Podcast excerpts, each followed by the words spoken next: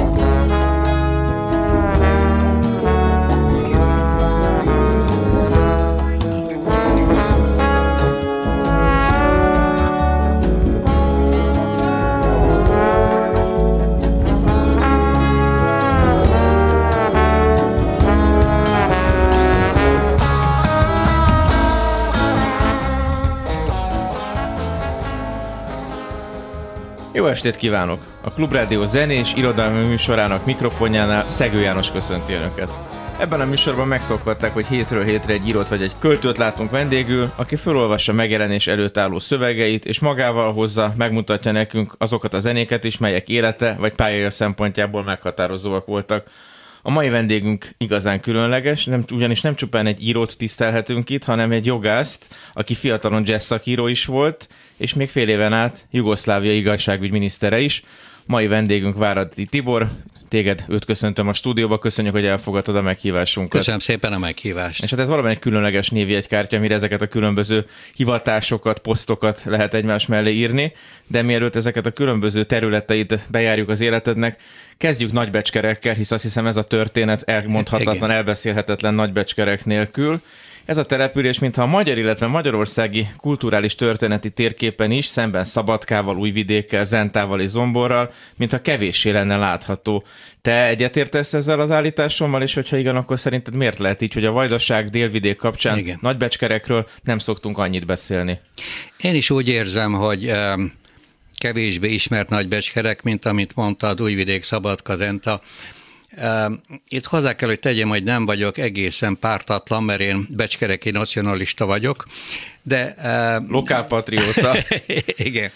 Na, én azt hiszem, hogy itten az is egy tényező, hogy Bácska itt jobban ismert, és a világháború alatt Bácska Magyarország része uh-huh. lett.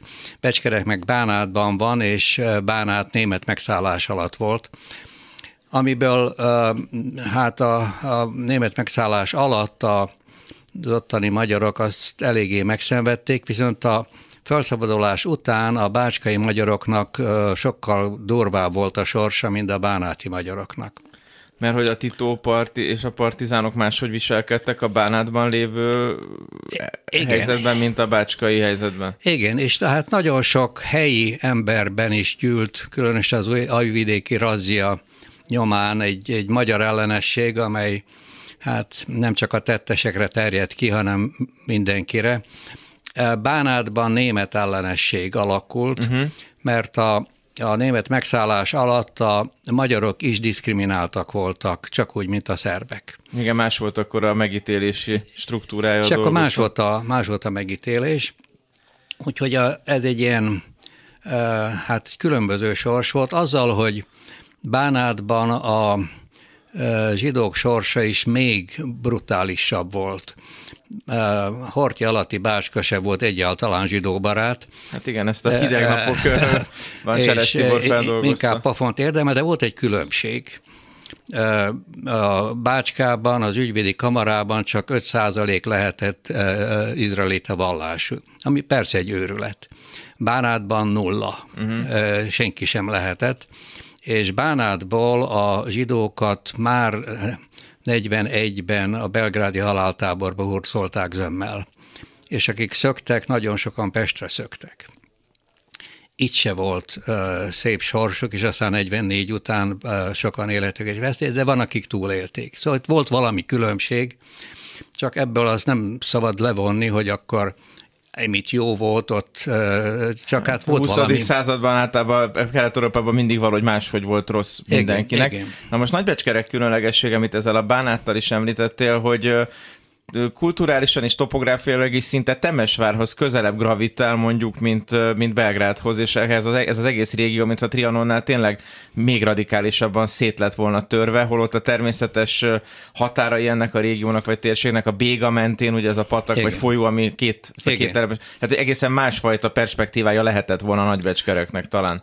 Valóban, és hát Temesvár és hát Bánát az egy közös fogalom is volt, aztán részben Szerbia, részben Románia, Viszont mondjuk érdekes, és erről egy legutóbbi könyvemben is írtam, mert itt is találtam iratokat.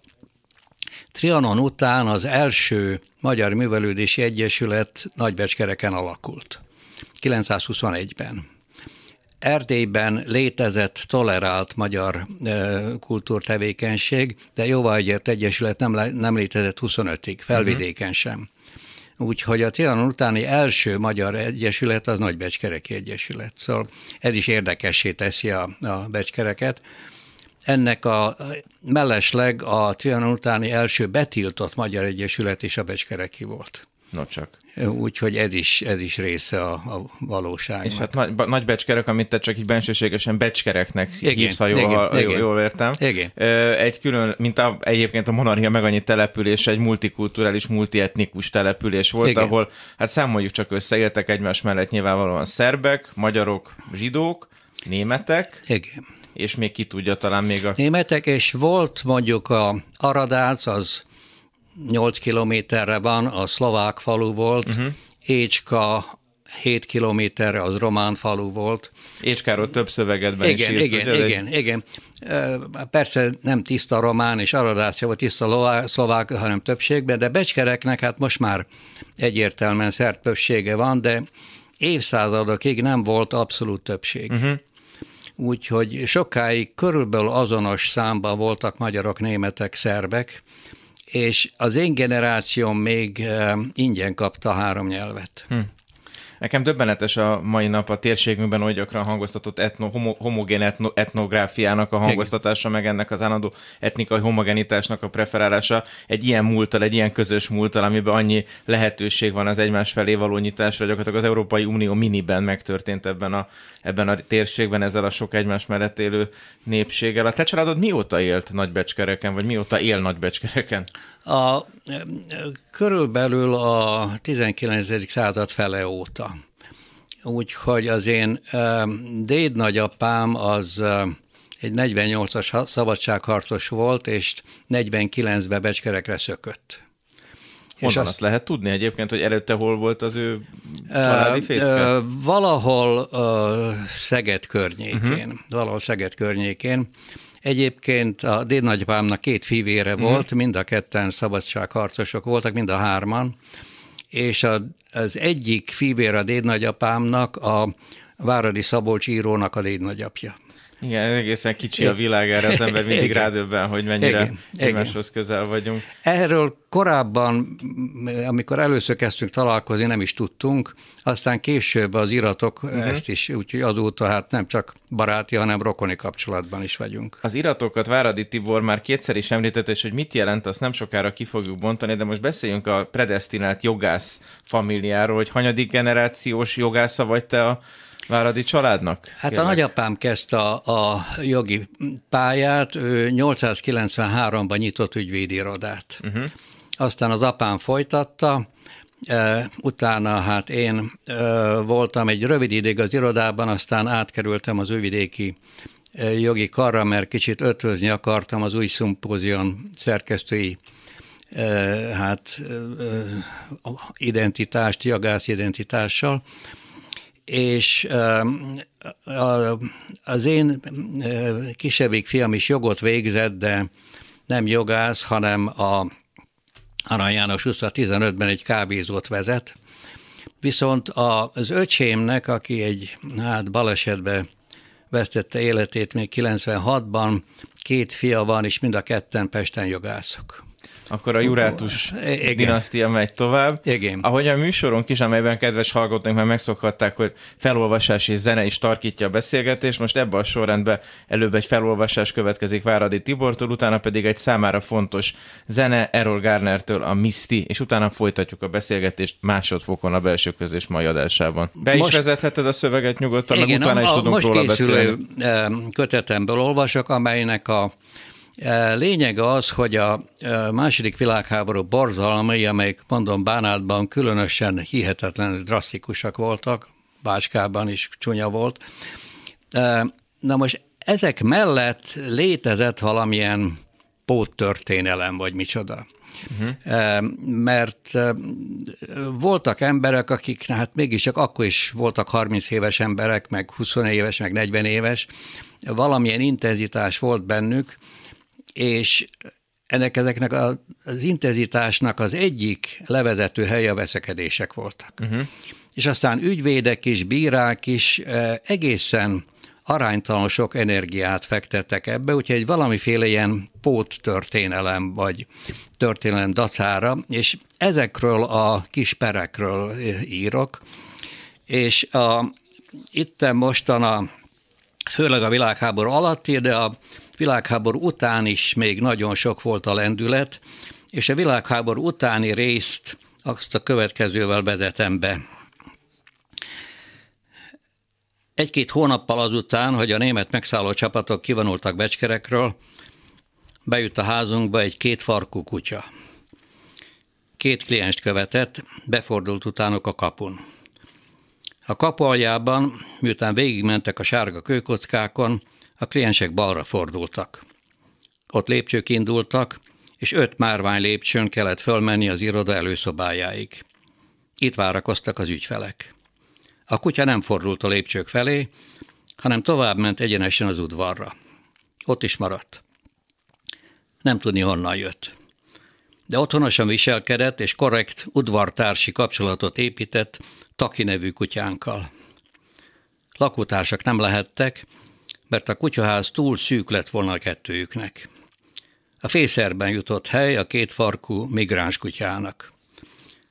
Maska háziasszonyunk leborított egy idejét múlt hordót, hogy be lehessen mászni, és betett két portörlő rongyot. Ez így megfelelt.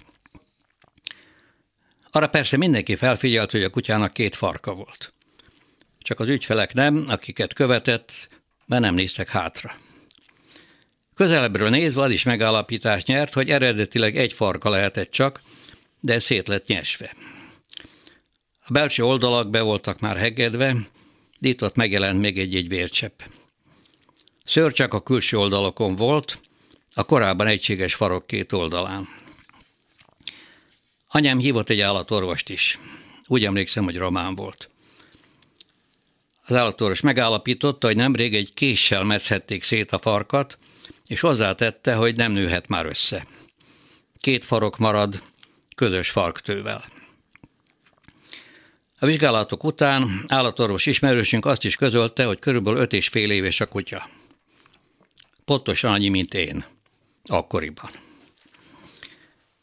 A két farok egy markáns identitást eredményezett. Más kutyákkal és emberekkel ellentétben nevet sem kellett adni az újonnan érkezetnek, mert kézenfekvő volt az azonosság. Nagyon nagy téma lett ez a kétfarkú kutya az utcánkban.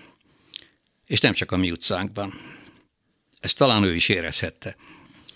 Az első napokban nagyon visszafogott magatartást tanúsított, de utána már kihívóan lengette a két farkát. Ez tényleg látványos volt. Sokan el is jöttek az udvarunkba, hogy lássák a kutyát. És nem csak ismerősök jöttek. Szóval az udvarunkba került két farkú kutya nagy érdeklődést keltett.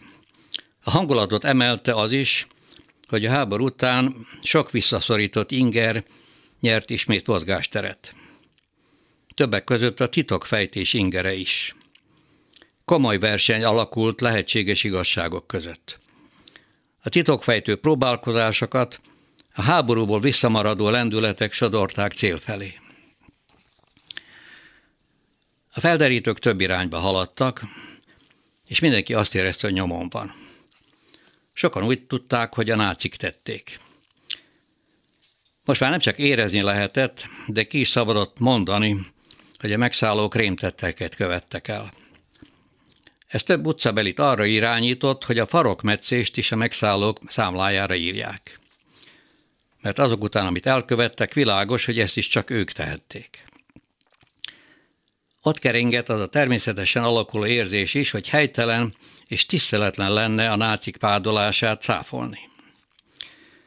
Megbecsült és biztos utat követve részletek és könnyen fogalmazódtak. Így pontosabban lehetett látni vagy hinni, hogy mi történt. Szóval a kutya megállt egy feldultan távozó megszálló katona előtt, felemelte a fejét és rámosolygott. A náci ezt gúnyos mosolynak érezte és bosszút forralt. Mivel távozóban volt, becskerekről nem várhatott. Egy másik katonatársa rögtön lefogta a kutyát, ő pedig elővette nadrágszia mellől a tőrét, és kegyetlen mozdulattal ketté metszette a farkát. Aztán alakult egy olyan titokfejté meglátás is, mely szerint a bevonuló szovjet katonák metszhették szét. És csak úgy, mint a náci változatban, a részletek itt is gyorsan megvilágosodtak. A köztudat egyik része szerint az történt, hogy egy muszka katona megállított egy becskereki polgárt, aki kutyájával a Cára Dusana utcában sétált. A katona megszólította a kutya tulajdonost. Természetesen azt mondta neki, hogy davaj csaszolnik ide az órát. Itt végre van valami, amit ellenőrizni is tudok, és meg is próbáltam. Magam is sokszor hallottam másod, harmad kézből közölt emlékek során a Davaj Csaszolnik felszólítást. Érdekelt, hogy ez eredeti orosz vagy anekdotásított orosz. Megkérdeztem, hogy orosz származású volt diákomat. Szerinte nem Davaj Csaszolnik, hanem Davaj Császi lenne az igazi orosz de most már nem tudnám meggyőzni a becskerekieket, hogy a ruszkik nem davaj csaszomnikot mondtak. És ez nem is perdöntő. Az alakuló titokfejtés azt mutatta, hogy nem az volt a baj, hogy ilyen vagy olyan orosz szavakat használt a katona, hanem az, hogy a fölszólítottnál nem volt óra. A kutya meg úgy lebegtette a farkát, akkoriban még csak egyet, mintha minden rendben lenne. Ezért felé fordult a bosszú. A muszka katona elővett egy tört, ketté vágta a kutya farkát. A két kutatói feltételezés végeredményé nem esedett, és jelentős helyet nyertek a köztudatban. Aztán, miután eltelt néhány év és távolodott a háború, esélyt nyertek más valóságformáló vélekedések is.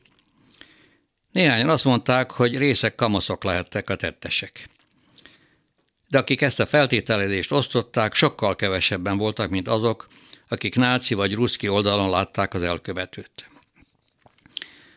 Kutatói szempontból a legnyitottabb és legelőre haladottabb álláspontot egy András nevű kocsis képviselte, aki az utca vége felé lakott. Ő tulajdonképpen nem elmélettel, hanem egy kérdéssel próbált közeledni a dolgokhoz. A következő kérdést vetette fel. Szó szerint idézem elnézést. Ki a lófasz tehette ezt? Ebbe a felvetésbe beleférnek nászik is, davaj csaszomnikus ruszkik is, részek kamaszok is, dühös szomszédok is, trotlik is. De ez egy rendhagyó álláspont volt. A háborút követő években még ott volt közöttünk a háború tudat. A történelem továbbra is lendületes, és akkor ehhez az iramhoz igazodnak. Ehhez szabják a gondolkodást is. mi később sem maradt példátlan. Szemléletek és kötelességek szorosan összefonódnak. Nem csak az lesz megszabva, hogy mit nézzünk, hanem az is, hogy mit lássunk. Viszont a történelem se tud mindent a felügyelet alatt tartani. Kivételre a háború alatt is volt példa. Az iratokban azt látom, hogy a történelemről megfelelkező veszekedések háború alatt és háború utáni lendületes években is rendületlenül folytatódnak. Egy-két esetben a nagy történelem közeli szomszédságában. Például a háború után a Petőfi brigád hadtettei, Petőfi brigád a Tito oldalán harcolt, és egy magyar brigád volt, tehát a haditette és a Petőfi brigád hősei a köztudat nagy színpadára kerültek. A hivatalos forgatókönyve nem lehetett vitatkozni. De a Petőfi brigád egyik hősének a házaságya mégis bírósági pertágy lett, és nagyon vezekedtek rajta. Az egyik oldalon Rozi, akit a Pali nagybátyám képviselt, a másik oldalon pedig a hősi halott Sándor szülei, akit a zapám képviselt. És volt más is. A színfalak mögött is alakul színházi élet.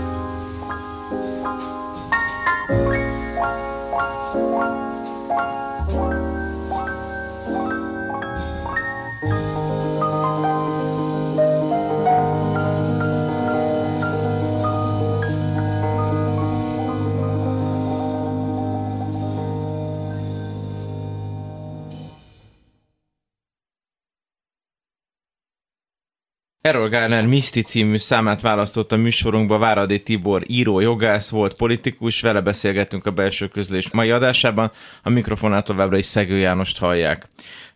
A fiatal korodról, a gyerekkori helyszínről és a jogász dinasztiáról már beszéltünk, most világítsuk meg közelebbre az irodalmi orientációt is, ugyanis a családot tradíciót jelentő jogtudomány mellett a másik hatalmas impulzus az életedben az az irodalom volt, méghozzá a szimpozion révén.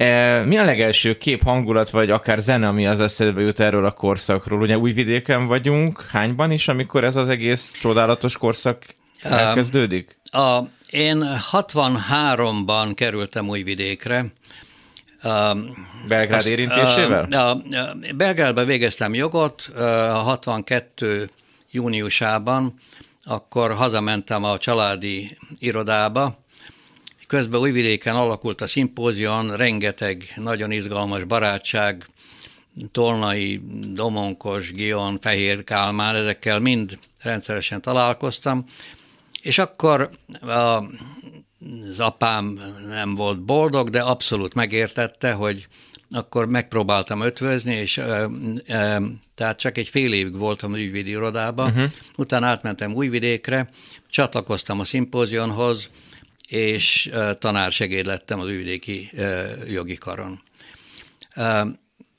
Utána nekem a, hát mégiscsak a jog volt a fő foglalkozásom, az irodalom pedig hát nem szűnt meg borzasztóan fontos lenni számomra, ha bár voltak olyan évek az életemben, amikor ez inkább halasztás volt, uh-huh. mint, mint, mint, mint tény.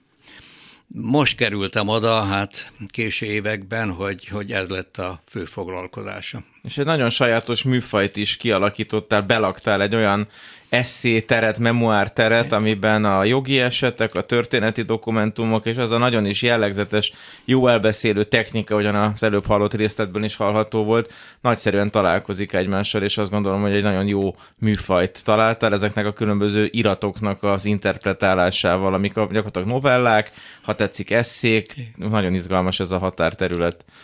Köszönöm szépen. Hát itten az is van, hogy ez egy szinte egy csoda, hogy a család irattárban 893-tól minden irat megmaradt.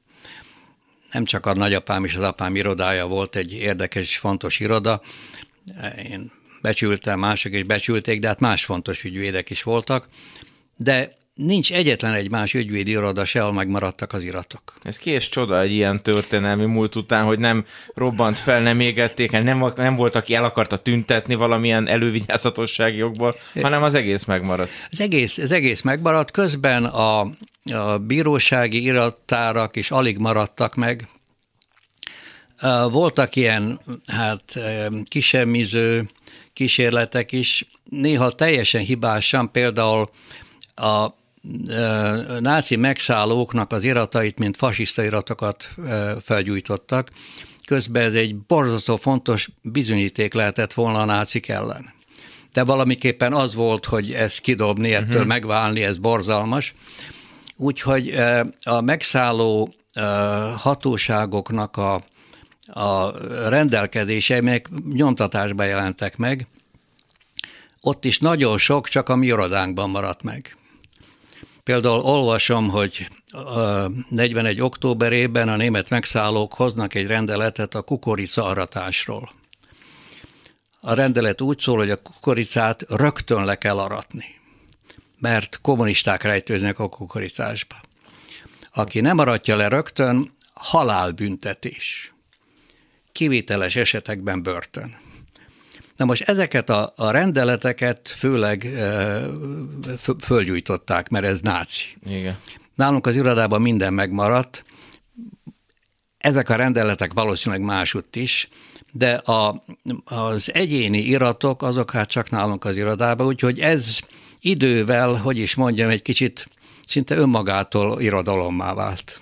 Ez egy háromnyelvű archívum egyébként? Tehát a magyar, a német és a szerb nyelv is megtalálható benne? Vagy esetleg? Állandóan változik. Uh-huh. Állandóan változik, és akkoriban egy becskedeki ügyvéd kellett, hogy beszéljen három nyelvet.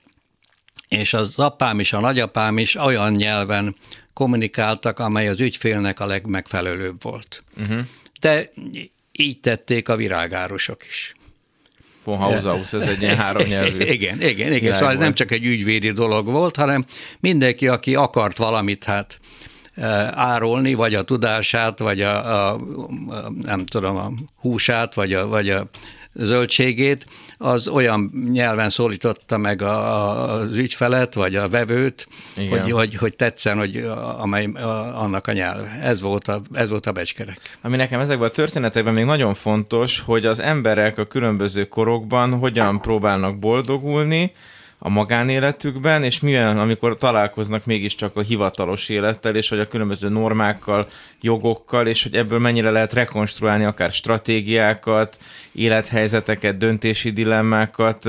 Téged elbeszélőként ez izgat például, hogy mi az, ami ebből fellebezhető vagy kihozható? Nagyon izgat, és látok ilyen, hát rengeteg um, um, valóság konstrukciót is valóság helyett. Uh-huh. És ez néhol brutális, például a németek hoztak egy szabályt, ami szerint nagykorúnak lehet minősíteni azt is, aki éretnek tűnik. Na most emögött az állt, hogyha egy kiskorú verte be a gestapo ablakát, hogy halálra lehessen ítélni akkor úgy ítélték meg, hogy ugyan csak 15 éves, de már elég érett, és akkor halálra mhm. ítélték. Uh-huh. Szóval itten a konstrukció egy borzalom. Másrészt a, egy pozitív szökés voltak az állválóperek. A német megszállás alatt zsidó férjektől válnak el magyar-német szerb feleségek.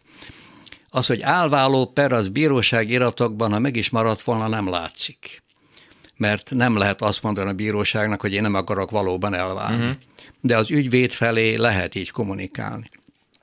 És ezek az állváló perek sajnos a zsidó fér sorsán nem segítettek, uh-huh. de a gyerekeket nem vitték utána táborba, hogyha volt egy ilyen állváló per.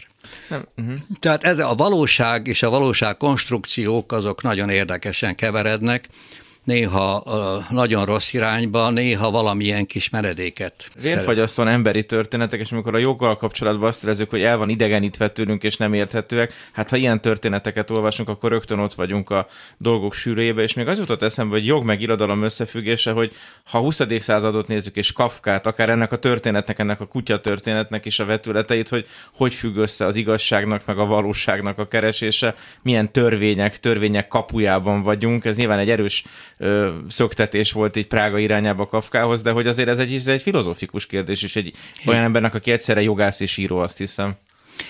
Igen, hát e, itt nekem valami szerencsém van, mert először is hát ismerni kell a három nyelvet, és ezt hát ajándéként kaptam kiskoromban. E, másrészt a, az iratokat nem egyszerű nézni, néha nincs dátum. E, egy jogász ismeri a koreográfiát egy nálam sokkal jobb író nem ismerné a koreográfiát, úgyhogy nem tudna, hogy melyik irat van más előtt. Uh-huh. Azután nagyon-nagyon sokszor volt papírhiány. Úgyhogy sok irat egy másik korábbi iratnak a hátoldalára van írva, tehát akkor tudni kell, hogy mi tartozik ide, mi nem tartozik ide. De hát én ezt élvezettel csinálom. Te is iktatod a saját különböző jogi eseteidet, illetve az egész jogi munkásságodat? Ugyanazzal a étosszal dolgozol, mint a felmenőid? Hát az most a digitális én, korban ez már egy kicsit én más. jogi tevékenységem az főleg külkereskedelmi választott bíráskodás volt. Uh-huh. Ennek megvannak a nyomai, és hát ezt is fontosnak tartottam, meg erről könyveket is írtam, de valamiképpen kevésbé tükröznek egy valós életet. Uh-huh. Mint ezek a mindennapi kis, kisperek, ezek valóban egy, egy, egy tehát sokkal közelebb van az irodalomhoz, mint a, a, a saját jogi gyakorlatom. Azért most vendégünk szerénykedik, hisz egy akadémikus, professzor emeritus, Eg... sőt, még miniszter is volt. Még ezekre is ki fogunk térni, de most akkor nézzünk meg egy újabb ilyen peresetet, úgyhogy megkérnélek a következő felolvasásra, és utána egy csodálatos jazzzenész, Szabó Gábor jazzzenéje fog következni a mai adásunkba. Igen. Majd megint beszélgetünk még. Akkor felolvasnak egy e, részletet, ahol arról van szó, hogy néha a, az adminisztráció sem tökéletes, és a német megszállás alatt a leggorombában tilos volt e, zsidóknak részt venni, és ez a, hát sikeres is volt az ő kiiktatásuk, nagyon sokszor az életből is, de néha írnoki hiba folytán mégis ott maradtak. És egy ilyen példáról írok. Ellentétben a fiaimmal én még hordok karórát. Ez azt is jelenti, hogy az én életemben nem szűnik meg magától a múlt. Tenni kell valamit, hogy a jelenbe kerüljek. Például, amikor a nyári időszámítás indul, csavarnom kell a karórán a gombot, hogy a jelenbe érjen az időmutató. A mobiltelefonokon ez megtörténik emberi beavatkozás nélkül is. Sokan elfelejtik igazítani a jelenre váltó gombot. Több helyzetben is. Ez velem is megtörtént már néhányszor. A jog is gyakran elfelejti a jelenbe fordulást. Ilyesmit látok például egy aktában, melyben Borsodi Lajos neve is szerepel. Több ilyen akta van. Többször írtam már Borsodiékról. Lajos ügyvéd volt, a fia is ügyvéd lett. Az ifjabbik Borsodi, Feri, osztálytársa és egyetemi évfolyamtársa volt az apámnak. Közeli barátja is. Mindkét Borsodinak fontos szerepe volt a bánáti magyar kultúréletben. Aztán 1941-ben zsidó származásuk okán a belgrádi haláltáborba hurcolták őket. A 11.928 számú iratcsomóban látom, hogy 1940. decemberében Borsodi Lajos még vállalt pereket. Az iratok szerint az Alperest Pap István magyar csernyei kereskedőt képviselte. A felperes juhász András volt, aki Pap István alkalmazottja, tulajdonképpen szállásmestere. András idő előtti felmondást kapott, ezért perelt. Borsodi ügyfele azzal védekezett, hogy nem ok nélküli volt a felmondás. Az indíték egy szóváltás volt, mely 1940. december 6-án pergett Mikulás napon. Borsodi által megfogalmazott érvelés szerint Pap Istvánnak oka volt a felmondásra, mert december 6-án az istálóban Juhász András a következőket mondta Rozáliának, Pap István nagynényének. Tűnj el innen, Isten bassza meg a sánta anyádat. A per 1941. január 10-én indult Juhász András keresetével. Ezután Borsodi Lajos adott be válaszbeadványt Pap István nevében, majd szóbeli tárgyalás lett volna soron, de ez halasztódott. Azért is halasztódott, mert egy jelenváltás következett. Egy ideig csak fenyegetés rezgett a levegőben, majd áprilisban bevonultak becskerekre a német megszállók. De Pap István és Juhász András ezután se tudták abba hagyni a vitát. Sor került szóbeli tárgyalásra is, 1941. június 24-én. Kézzel ért feljegyzést látok a tanúvallomásukról, de az apám kézírásával. Sem Borsodi Lajos, sem a fia nem vehettek már részt. 1941. május 30-án a szerbé katonai parancsnokság, német hatalom alatt álló katonai parancsnokság hozott egy rendeletet, melynek az ötödik paragráfusa szerint zsidók nem folytathatnak sem ügyvédi, sem orvosi, sem fogorvosi, sem állatorvosi, sem patikusi gyakorlatot. A harmadik bekezdés megenged egy kivételt, zsidó orvosok és fogorvosok továbbra is dolgozhatnak, de nem kezelhetnek árja pácienseket. A zsidó ügyvédek viszont a második bekezdés szerint le kell, hogy állítsanak minden ténykedést, és többé nem jelenhetnek meg sem bíróságok, sem más hatóságok előtt.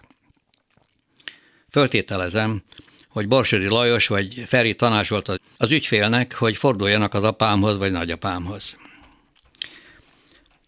Aztán a szóbeli tárgyalás során három tanú is igazolta, hogy Juhász Sándor valóban azt mondta az istálóban, amire Borsodi ügyvéd hivatkozott.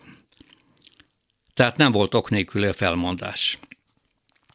A Becskeriki Járásbíróság 1941. július másodikán hozott ítéletet. Szerbül van megfogalmazva Cyril betűvel, de a pecséten már ott áll a város és a bíróság német neve is. Tehát megtörtént az átállás egy új jelenre, de nem maradéktalanul. Borsodi Lajos neve is ott áll, ügyvédként megnevezve az ítéletben. Csak úgy juthatott neki hely, hogy részben kimaradt az új jelen, és hagyott egy kis teret. Az ítélet bevezető mondatában az áll, hogy Pap István ügyvédei Borsodi Lajos és Várad Imre. Az írnok, aki a technikai részt fogalmazta, megszokhatta, hogy az első beadványokból kell átírni az ügyvédek nevét, ehhez tartotta magát, miközben megfeledkezett a történelemről. Mivel később iratokban a nagyapám neve bukkant fel, ezt hozzáírta. Aztán a másodfokú ítéletben, melyet a fellebbviteli bíróság 41. szeptember 13-án hozott, amikor Borsodiék már a belgrádi koncentrációs táborban voltak, az új jelen még jobban kimaradt. Az elsőfokú ítélet meg lett erősítve, a szövegben e, ezt szkennelve mutatom is, és az ítélet bevezető soraiban, amelyeket egy másik írnok szerkeszthetett, a bíró pedig nem figyelt oda, pontosan az ötödik sorban már csak egy ügyvéd van megnevezve az Alperes oldalán. És ez Borsodi Lajos, illetve szerbül és Cyril betűvel Jud David Borsodi. Ha egy ítéletben pontatlanság van, felebezni szokás. Itt elég lenne beadni egy keserű mosolyt.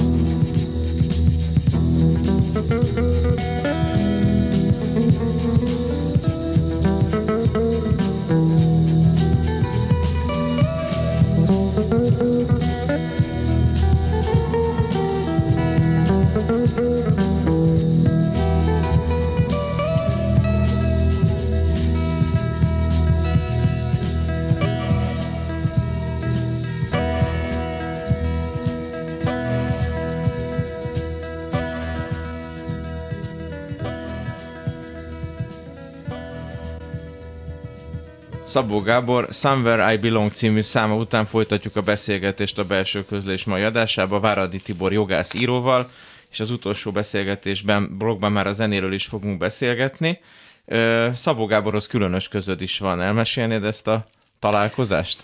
Igen, hát én szerencse folytán, mert Jugoszláviának több esélye volt akkor, mert nyitottabb volt Tito alatt, mint hát én a Harvardra kerültem 67-ben, és ott voltam körülbelül két évig, és hát egy borzalmasan izgalmas élet volt, sokat jártam jazz koncertekre is, és Szabó Gábornak volt egy, egy, egy koncertje. Én ott az elején még, lát, Szabó Gábor nyilván magyar nép, de nagyon sok magyar ismerősöm volt, aki már nem tudtak magyarul, uh-huh. úgyhogy kicsit vártam, és amikor ő a bevezető szavakat mondta, persze angolul, de olyan markáns magyar kiejtéssel, hogy tudtam, hogy ez még magyar. Uh-huh. És aztán hát oda mentem hozzá, és magyarul megszólítottam. A koncert után akkor ott voltunk egy asztalnál, beszélgettünk, rengeteg fiatal lány próbálkozott nála, mert ő egy, egy, egy jazz legenda volt. És hát úgy próbáltam kitérni sok mindenre, mondta, hogy szeretne Pestre menni, kérdeztem, hogy olvas-e magyar irodalmat, mondta, hogy csak Adit, hm. és egy kicsit úgy hát úgy néha úgy, úgy elkalandozott a figyelme, azért is, mert rengetegen nyüzsögtek körülött, azért is, mert ez a koncert hát nagyon-nagyon hát a, ez Próban volt akkor, volt, az, volt, ez volt az esemény, a nap eseménye.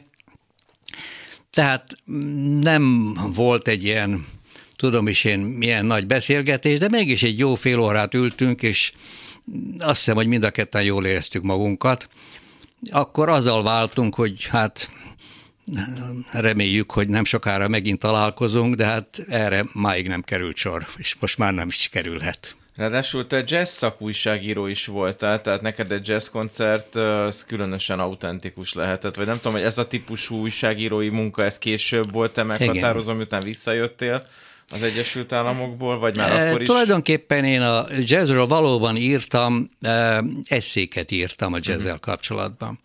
Nekem, e, hát én valami kis zenével is foglalkoztam, de hát sose értem el. A szimpozionisták közül a Domonkosnak volt a legközelebbi kapcsolata, ő hihetetlenül tehetséges zenész is volt. Uh-huh és uh, ő is foglalkozott jazzzel, és az igazi volt.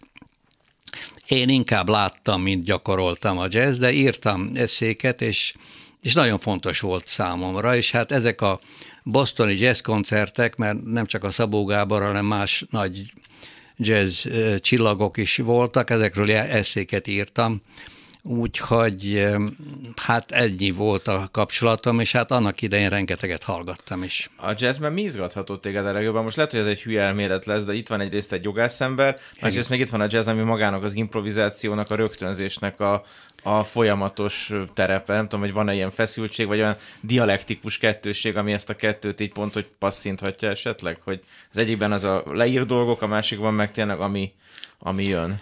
Igen, valamiképpen... A szabadság, vagy mi lehet itt? Talán képletek elleni lázadás. Uh-huh. És mert ez volt a szimpóziumban az egyik legerősebb mozgatóerő, és most csak nem csak politikai képletekre gondolok, hanem általában, és a jazzben is van valami képletek elleni lázadás, úgyhogy talán ez az, ami, ami hogy a legközelebb hozott, hozott a jazzhez, úgyhogy a jazz tényleg nagyon fontos volt. És ti nagyon más zenéket tudtatok akkor Jugoszláviába hallgatni? Tehát be, mennyire volt ott más ilyen szempontból a, a kulturális közeg? Más jutott el oda, más volt ott eleve, vagy... Jelen volt a jazz, és mondjuk a 60-as években én Belgrádba Louis Armstrongot is hallgattam, Ella uh-huh. Fitzgeraldot is hallgattam, tehát Belgrád eh, valamiképpen eh, színtere is volt. Azt hiszem, hogy Magyarországon erre akkor nem volt esély. Biztos itt is voltak emberek, akik, akik nagyon sokat tudtak, de hát én Belgrádba el is mentem a koncertekre, és nagyon sok nagy jazz, hát csillagot hallgattunk. Nagybecskerekről és Újvidékről már volt szó, Belgrádról most már nem nagyon lesz szó, pedig Igen. beszélgethetnénk Belgrádról is, hisz a 90 után rövid ideig egy fontos időszakban Igen. Jugoszlávia igazságügyminisztere is voltál. Most csak Tibor, az önéletrajzodat azt nem gondolod, hogy meg kéne írnod túl az irattárokon azt az életet megírni Igen. annak a mindenféle rezdüléseit? Ezzel, ezzel foglalkozom. Adtam egy-két ilyen részletesebb interjút, de, de azt hiszem, hogy ez még a, az elintézendő feladataim közé tartozik. Sajnos az években nem igazán jogi igazság van, mert igazságosabb lenne egy egy-két év fölfelé, egy-két év lefelé, de mindegyik év fölfelé megy, úgyhogy uh-huh. elég sok gyűlt már össze, de ha Isten adja, szeretnék ezzel is foglalkozni. Nagybecskerekkel kezdtük, és az otthonokkal fejezném, van olyan keretes szerkezetként, már csak megütött a film, hogy Szabó Gábor Pest iránt érdeklődött 67-be Bostonba, hogy Igen. neked most mi jelenti az otthonodat? Te most hol vagy otthon?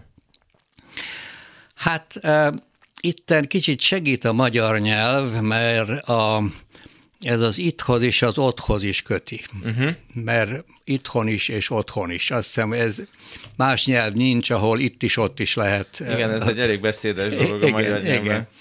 Nos, uh, Útközben vagy otthon, mint a Honbácsi a Igen, hát talán. én Zömmelpesten élek, uh-huh. havonta körülbelül egy hetet töltök új, újvidéken. Becskereken hát körülbelül egy éve hát feladtuk az ottani családi házat, mert hát nem lehet mindent föntartani. Uh-huh. És hát úgy emlékekben nekem becskerek a legotthonibb, de hát most már nem csak hát földrajzilag, hanem időben is vissza kell utaznom. Uh-huh. Járok még becskerekre, a, van még egy-két osztálytársam, akik ott vannak, ha Isten adja, szeptemberben lesz egy érettségi találkozónk is, de hát a, mi körülbelül 50-en érettségiztünk egy generációból, egy generációban, most talán 5-6-an leszünk. Hmm. Többen vagyunk életben, de hát van, aki Kanadában él, van, aki itt ott, amit van, aki nem él messze, de már kicsit nehezen mozog.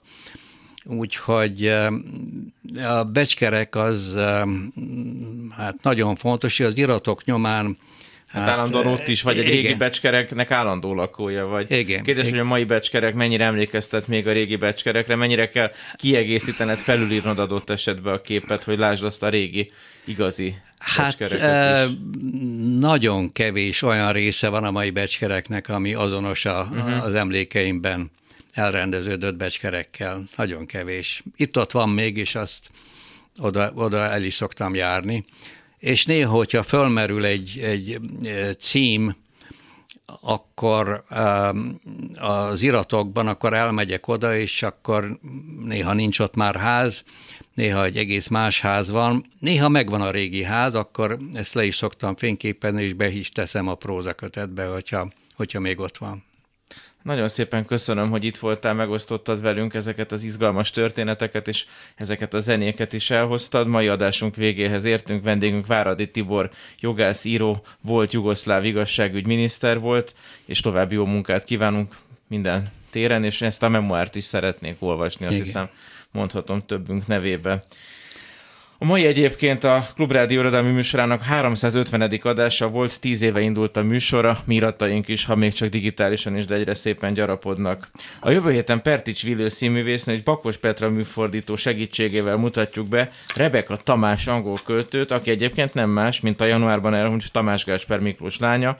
Az adás második felében pedig az Egyesült Államokban szintén angol nyelven alkotó regényíró, eredetileg filmrendező, 91 éves Zsuffa József visszaemlékezését fogják hallani életéről. Én most eddig is búcsúzom, megköszönöm figyelmüket a hangmérnökök Turi Lui és Csorba László nevében is. További szép estét kívánok, a műsorvezetőt Szegő Jánost hallották. Belső közlés Dal és szöveg első kézből A szerkesztő Pályi Márk. Belső közlés